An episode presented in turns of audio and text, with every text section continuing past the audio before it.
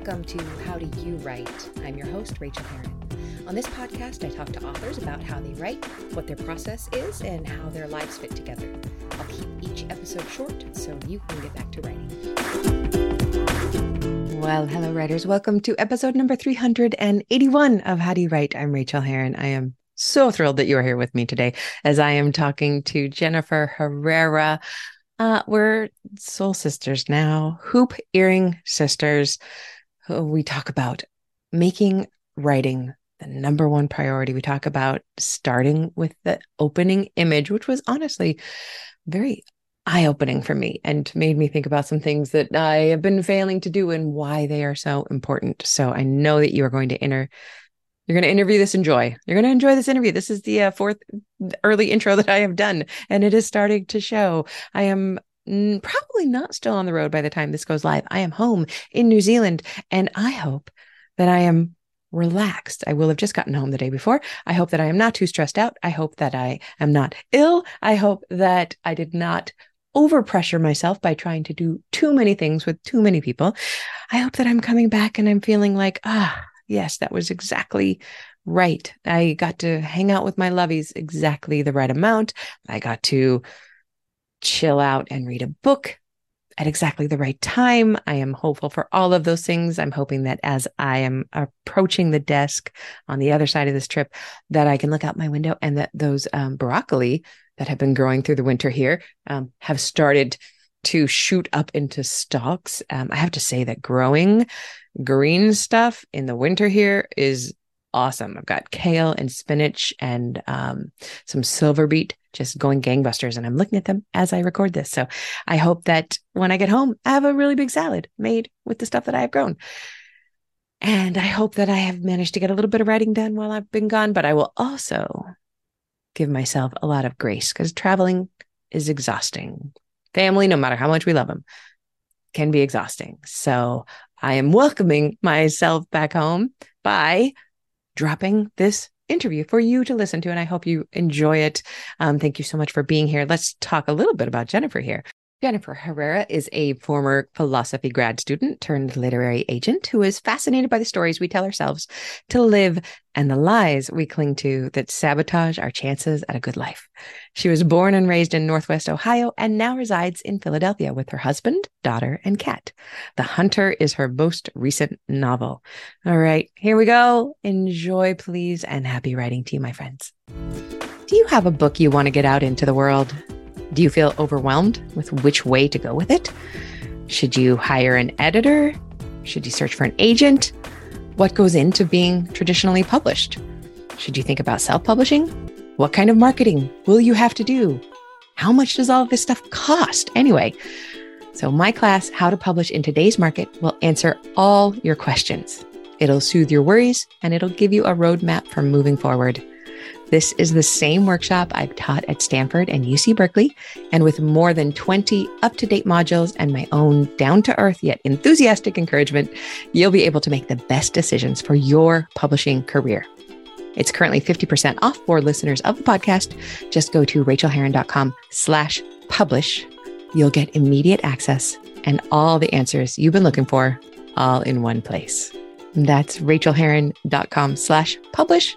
Go check it out. Well, I am so pleased to welcome you to the show today. May I ask for your name and your pronouns, please?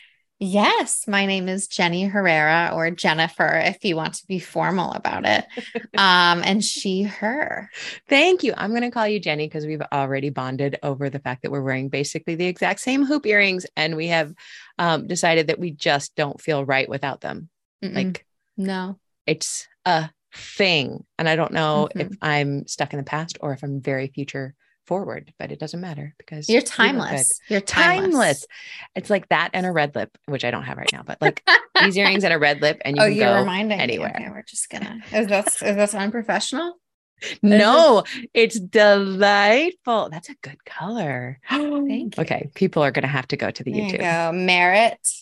Oh. Merit is the brand. What's the color? Nice. Marrakesh. And you know, I could just like Marrakesh. reach for mine right here. You should yes. do it. You should desk, do it. Desk gloss. yeah. All right. This is this is taking a very good turn. That is a yes. beautiful color. That looks great on you. and my eyes can't even see what it is and I don't remember, but I but I could figure it out. All right, let's jump into writing. Oh my gosh, this was already so fun. um, okay, so you wrote this incredible thriller that I super enjoyed called The Hunter. And as I was doing um, my my bare due diligence on you, was this your is this your debut? Mm-hmm. Yeah. Oh, excited. That's what I thought. But then I was like, oh no. And she could say, like, oh, okay, that and the 17 others I've written. Um, you are also a literary agent.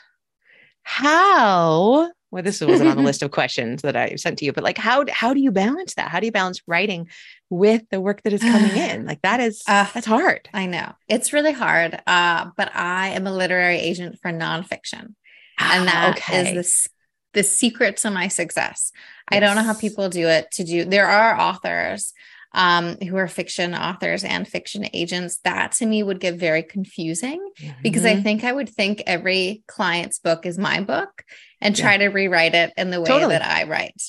Totally. Um, so I, I can't do that. So I do nonfiction and I love doing nonfiction because it means I'm always learning about new ideas. I'm learning about new ways of seeing the world. And then I get to take what I learn and, and put it in my books. Oh, that is awesome. And also you just had this enormous advantage probably or it could be a disadvantage of really understanding the publishing industry before you got into it. What do you think like Oof. what do you think helped you knowing about the publishing industry and what maybe has felt a little weird? Uh, okay. So helped me. Certainly I knew the players. Yeah. I knew the imprints of the houses. So mm-hmm. I knew which places had good reputations yeah. and which ones didn't. And I think that is uh, extremely important because you don't want to end up at a house that's going to fold. Mm-hmm. Um, you don't want to end up at an imprint that's known for just doing a really poor job with their books where they don't edit them, they don't promote them. And so I knew that Putnam, where I ended up, was like, it was my top choice. Um, and so I had that. Like I knew if I got Putnam, then I was gold. Putnam uh, is part of Penguin Random House. Yes, right? yes. I think it's actually the oldest imprint at Penguin yeah. Random House. Yeah. Um, so anyway, so I'm obsessed with them. They do amazing books and they do just a really good job with their books.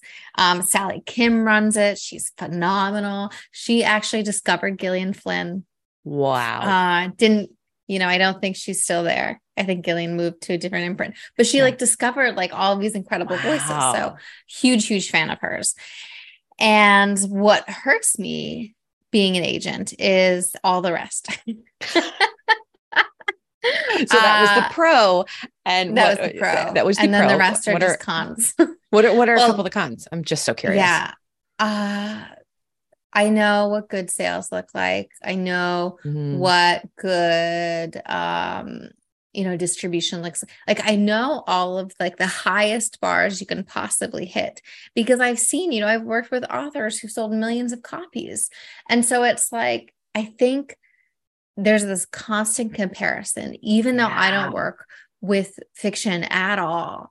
I'm like constantly comparing myself to the best of the best being like, if I don't get horrible. there, it's horrible. I hate it. I hate this about myself. Can your wife please get on the call and like talk me through this? You know what she would say? I can even hear it in her voice. She would yeah. say, You are not your job that's not who you you know i know it's so good it's so annoying when she says that but it's she's always right you're not your job you are you jenny but also as a writer and as a literary mm. agent wow that's a lot yeah. to balance wow i am me i am not my job she's right she's wow very very brilliant woman uh so i think that's like the the tricky part but on the bright side i know that even if you sell millions and millions of copies most of these authors like it's not enough they're not like, oh, I've reached the pinnacle. I can just like coast now. Mm-hmm. Nobody says that. And then then just the pressure builds because then the next one has to do that well. And the next one. So I know what a trap it is. And that's that I think is really really wonderful because i can fall into this like ugly headspace of oh you how many millions of copies have you sold um, and then immediately retract and be like wait a second even if even if you got to that place it yeah. wouldn't make you happy. And so it's really forcing myself to return to that like inner inner voice and that inner um, self that says did you say something worthwhile and did you let people escape for a little while? If you did those two mm. things then like just chill just chill. That is beautiful. I was literally walking along the sidewalk i think yesterday the day before thinking about how i want more. And then i thought mm. i will never have enough. Yeah. Therefore chill. Just chill. Mm-hmm. you have enough. You i will i will never you know reach that point that you talked about. Like when i have finally sold mm-hmm.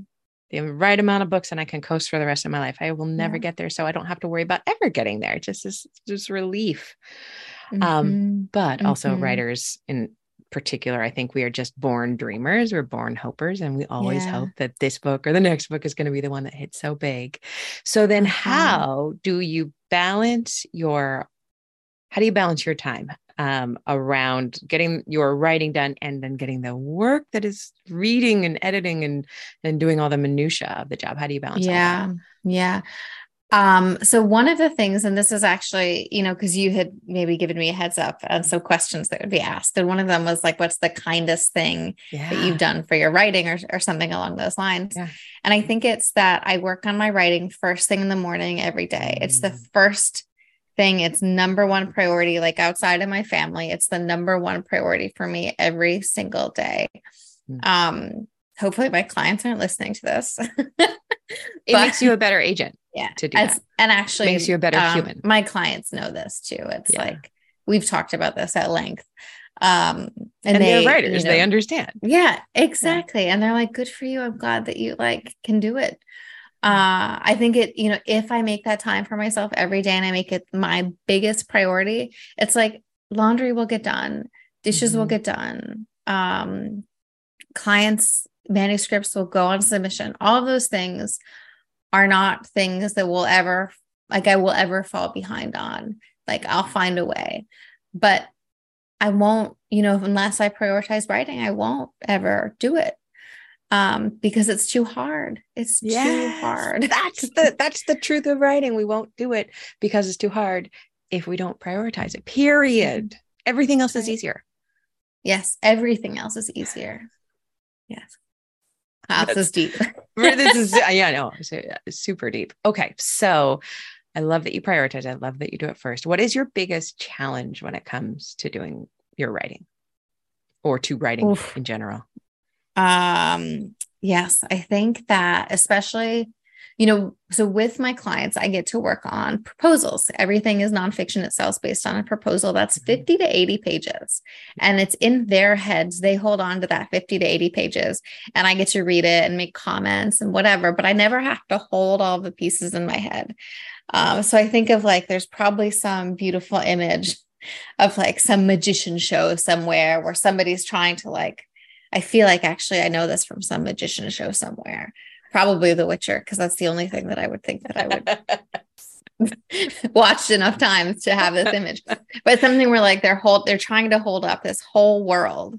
Yeah. Um, and they're trying to keep all of the pieces together and to keep all of the all of the people in the right places and all of the buildings in the right places. And they have to they have to concentrate so hard to keep that world you know within their grasp. And that i think is the hardest place because unless um i get like a lot of dedicated time um you know i have to go throughout the rest of my day. Like i mm-hmm. i need to mm-hmm. take care of my kids. I need to like be with you know my family. I have to do my job. I have to freaking sweep leaves outside on my steps. I have to sweep the leaves up so, like, there are all of these other things that happen, and it's so hard to be doing all of those things and to be holding this world within like my mental space. Mm-hmm. And that I think is the trickiest part. But it's also one of the parts that, so long as I chill, going back to what you said before, I know that I can always go back to the beginning and I can always, you know, take really good notes on on that whole world and I can I can build it up in my mind again until it takes less work every time I try to hold it up.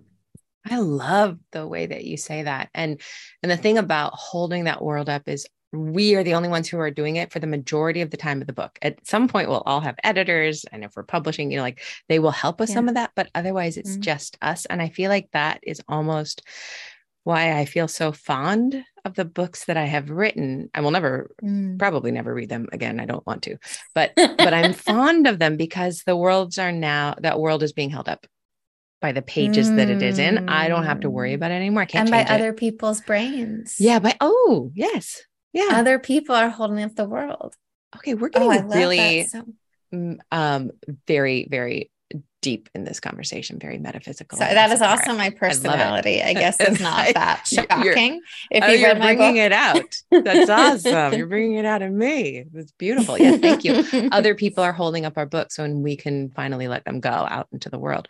Ooh, gorgeous. What is your biggest joy when it comes to writing? That. yeah. yeah. Um, you know, I think that truly is a is a huge joy.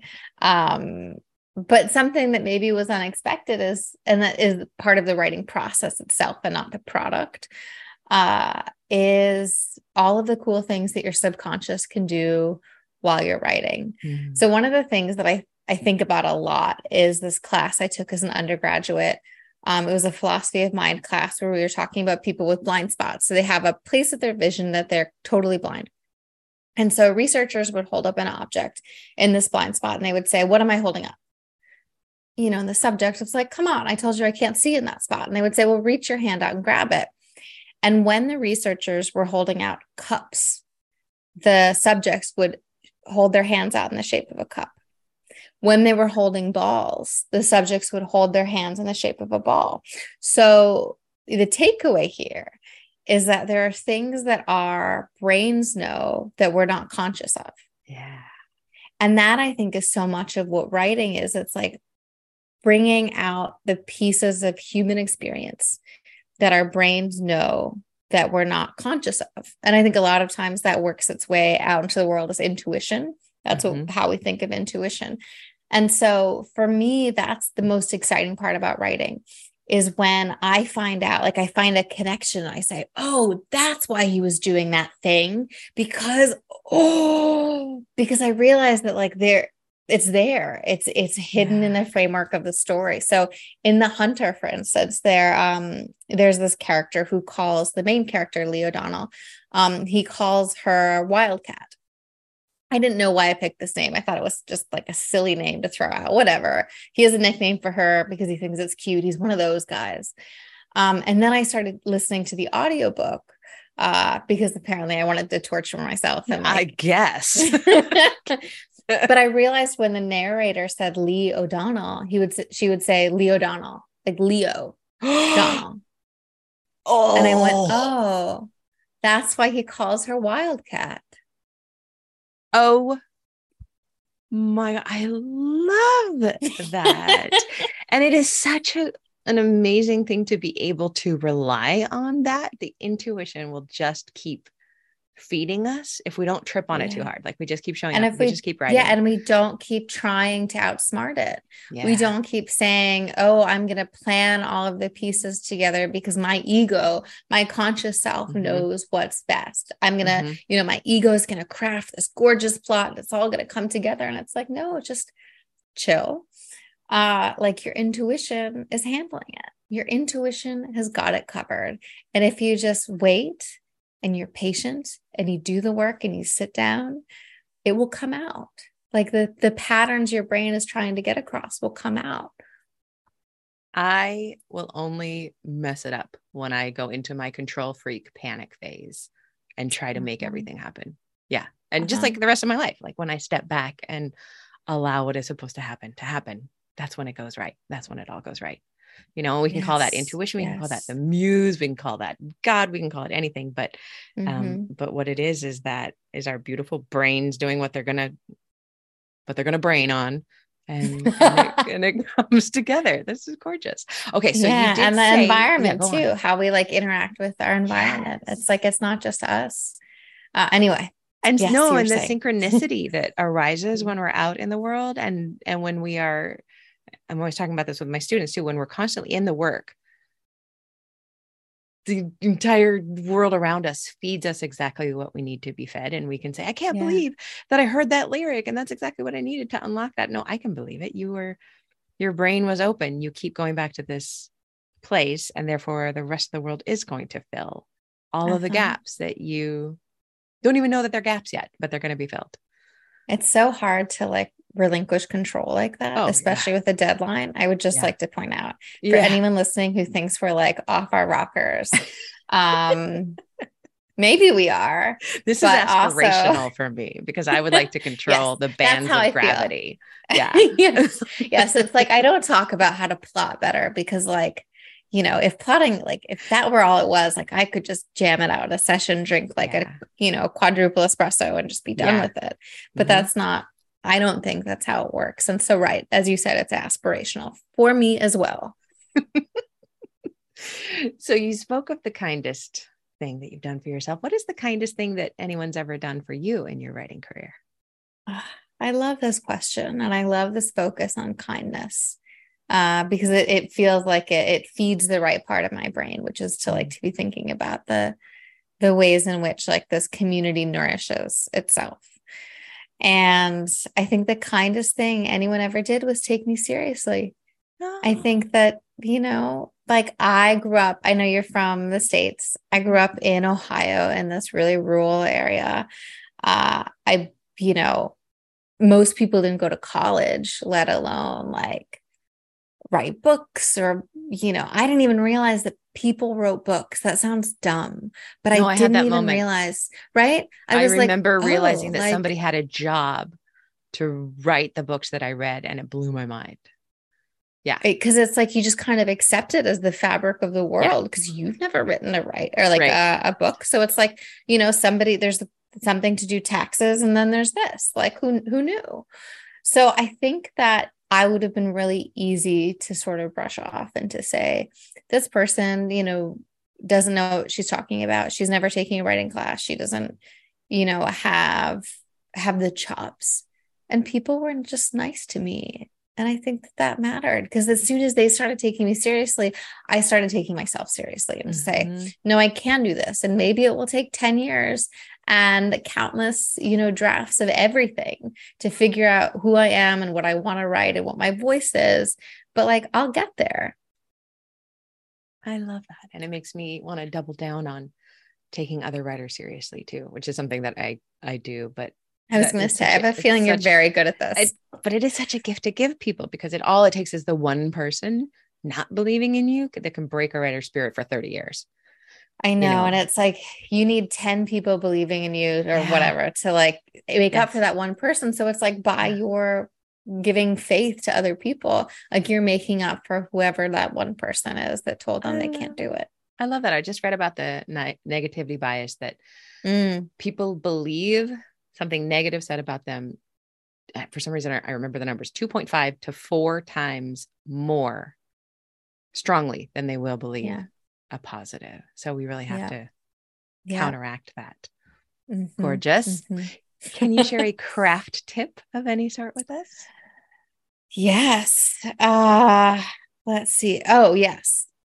I think I so I actually took like quick notes because I knew I would get so excited about what we were talking about that I would forget what answers I had thought about. So I just I do that. You too. know, very slyly glanced down at my my notes. Um I think you know, because I've listened to your podcast and I know a lot of people have really great advice. So I didn't want to repeat anything they said. Um, and I think the biggest piece of advice that I have for the sorts of books that I write and for a lot of books is remembering to start your chapters or your scenes with an image. Uh, Ooh. that they're this idea of like an opening image because so much of how we have been taught to consume art is through film and TV. Mm. And film and TV always starts with an opening image. You can't, like, it's very rare to have a blank screen and to have a voiceover. Mm-hmm. Right. And that's not really engaging. Like, I remember like videos or, um, or movies when that happened. And I'm just kind of like looking around, like, where am I? Yeah. What is going on? Talking what's, yeah, exactly. It's a little disorienting. So remembering that your reader needs to be grounded in a place and time to feel like they can start to experience that and they can start to like live in that world. And again, this is coming from somebody who writes a certain type of book. My books really try to keep the reader in the moment. I try not to talk about the characters very much because mm-hmm. I think, again, that's not, I think it's distancing for us. It shows us how to intellectualize mm-hmm. our experiences and that like like i think you had said actually that you had read educated right am i making this up and you mm-hmm. felt like there was a distance between yeah. Yeah. between you and the the author's experience and it's like you want to close that gap especially if you want to give readers some sort of emotional resonance and i think that the reason people read fiction and not anything else not nonfiction not newspapers is because they want to feel a certain way about a book and so just constantly reminding yourself that your job is to make them feel. And so what can you do to to help them do that better? How can you close that gap? And one of it I think is just creating a very immersive experience so they're like all in. I'm literally writing notes to myself from what you're saying. I um, just started re-revising um, a memoir this morning that I need to get in proposal shape for my agent. So she needs those, you know, 50 to 80 pages. And mm-hmm. I, I've been frustrated by the very first part of the first scene. And I realized there's no image there. And yeah. Whoosh, everything just yeah. Yeah. Everything. I will say I use these tips for my nonfiction clients too. Reminding them mm-hmm, that nobody wants to hear you talk about, not you personally, yeah. but like yeah. anyone kind of talk about their experiences. That's how we process our mm-hmm. experiences. That is the thing that we do to make sense of our world but that is not something that is organic to the experience itself. So you are, if you're talking about your experiences versus like giving them to the reader and showing them the image and the place and the time, um, you know, you are already giving them the emotional distance that you have mm-hmm. as somebody writing about that world. That is so smart. Thank you.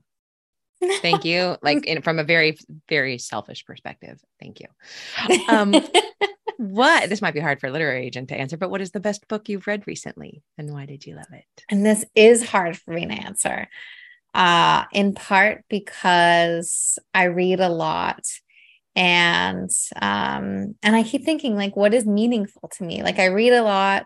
I will put a book down and then not think about it for the next four weeks. So I didn't want to mm-hmm. say something that was like that. So actually, I'm going to talk about an old book. I have my okay. copy here.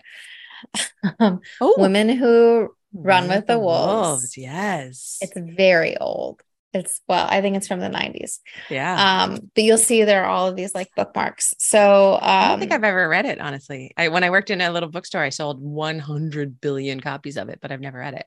It's so good. It's so good. So one of the things that I really gleaned from this is that women's stories, and this is like, you know, whatever you think of as like womanly attributes, it's not um, you know, it's not meant to be like what's the word I'm looking for? Gendered. Divisional. Yeah, yeah. gendered. Yeah.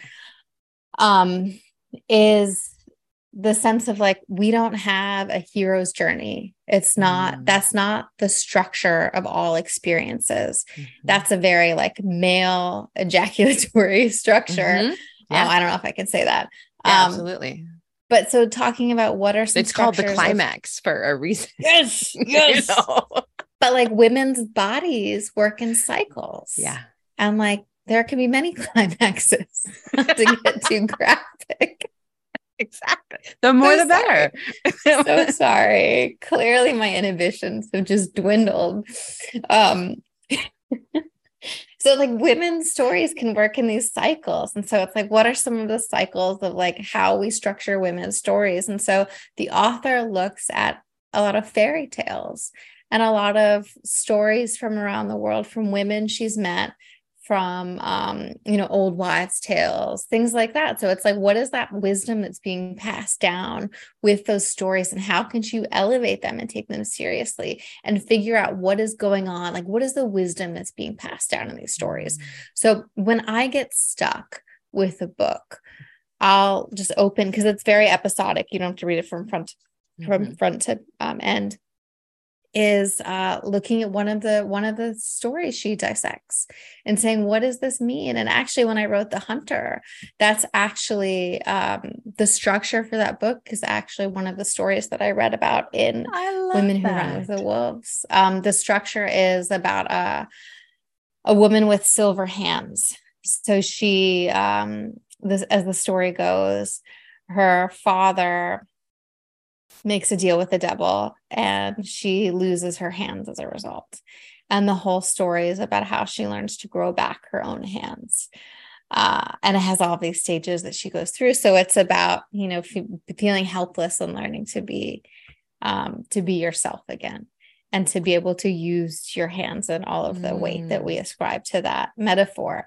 Anyway, so there are all of these stories like this in this book. And so I wanted to talk to your readers or your listeners about um, this book that is meaningful to me and continues to be meaningful to me, and that I probably read a little bit of every day.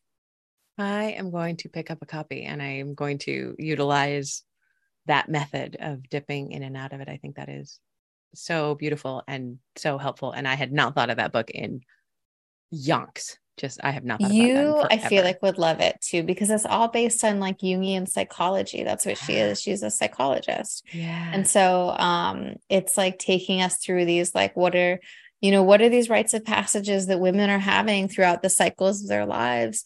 And what mm-hmm. stories speak to that? And in what ways can we learn more about ourselves by understanding the, like the metaphors in these in these stories? You are incredibly inspiring.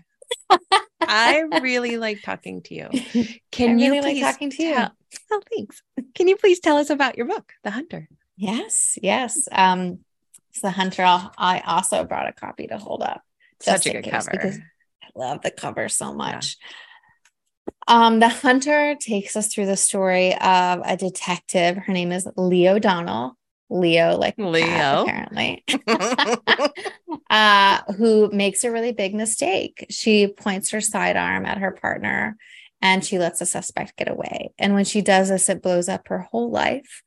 And um, then she gets a call from her brother who says, you know there are these these three suspicious deaths. Can she come back and investigate to her hometown in ohio?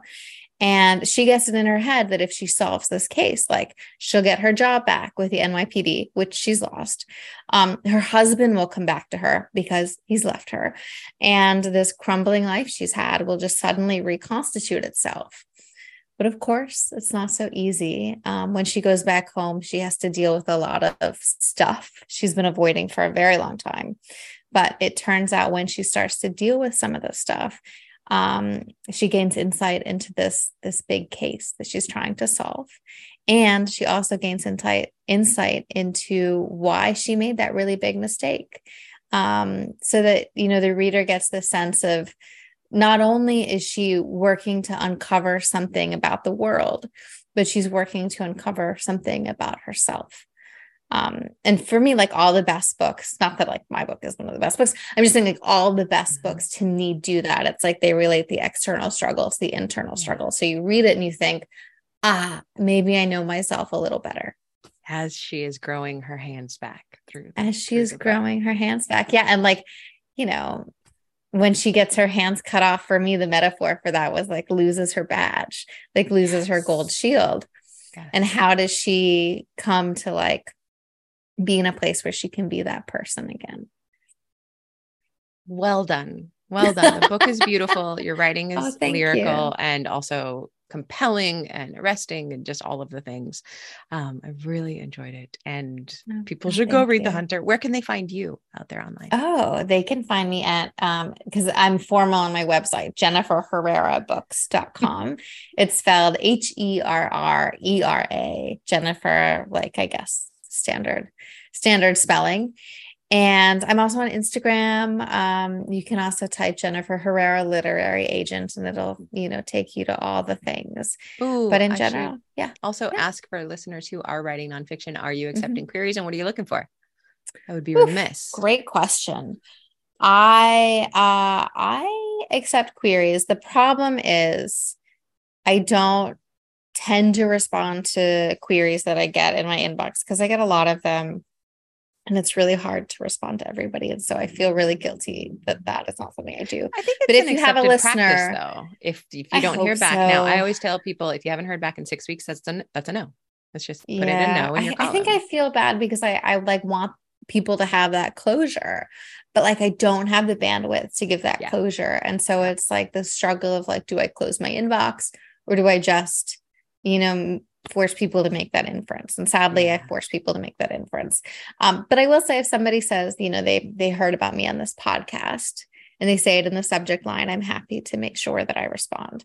So happy to do that for your listeners. You might Um, regret that. I hope you don't. I hope I don't. I'm sure I won't. I'm I think sure most won't. people most people who listen are doing uh, fiction and memoir, so not not typically Right. your standard nonfiction. Yeah. and I do some memoir, but memoir can be really tricky. So Mhm. um, I don't do a ton of it. But in general, Yeah. I just love anything that that sparks something in me. Like I love going deep. I love being happy. I love figuring out uh how about the world and about our lives. And so it's like whatever gets us there. I want to I want to read and I want to sell. That's awesome, Jenny. Thank you so much for being on the show. This was fantastic. I had such a great time. Thank you for having me. Thanks so much for joining me on this episode of How Do You Write? You can reach me on Twitter, Rachael Herron, or at my website, rachaelherron.com. You can also support me on Patreon and get essays on living your creative life for as little as a buck an essay at patreon.com slash Rachael, spelled R-A-C-H-A-E-L. And do sign up for my free weekly newsletter of encouragement to writers at rachaelherron.com slash write. Now go to your desk and create your own process. Get to writing, my friends.